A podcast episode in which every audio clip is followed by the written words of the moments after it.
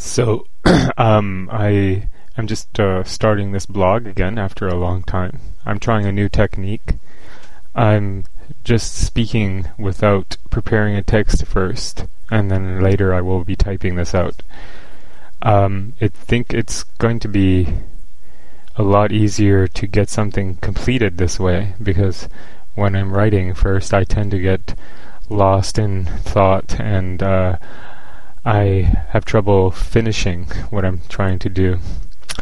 This way, well, I'll be finished, and I just have to transcribe what I've said, even though I think, well, who knows, maybe it'll be more interesting than what I've written and then subsequently spoken.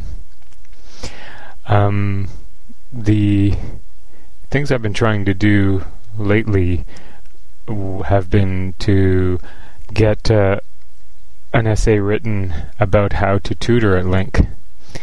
Um, it, there's already guidelines for tutors at LingQ, but I've been writing an essay about my personal spin on it. It's been really hard because it's a very difficult thing to break down into a, a system or a strategy. Tutoring is very instinctual, and um, you often are just throwing spaghetti at the wall, as it were. There's an expression when in English when you say uh, when you're trying to do something through trial and error, you say you're just throwing spaghetti at the wall to see if it sticks or not. Um, that's what tutoring is like often.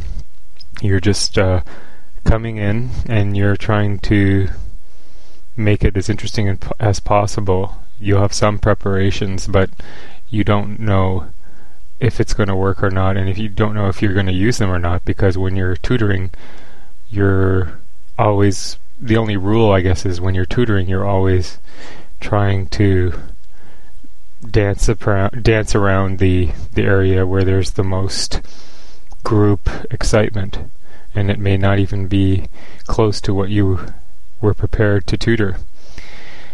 Um, that's a in itself a very profound statement. I mean, a lot of teachers would prefer just to teach what they prepared, even if there's no excitement in, in the group about it.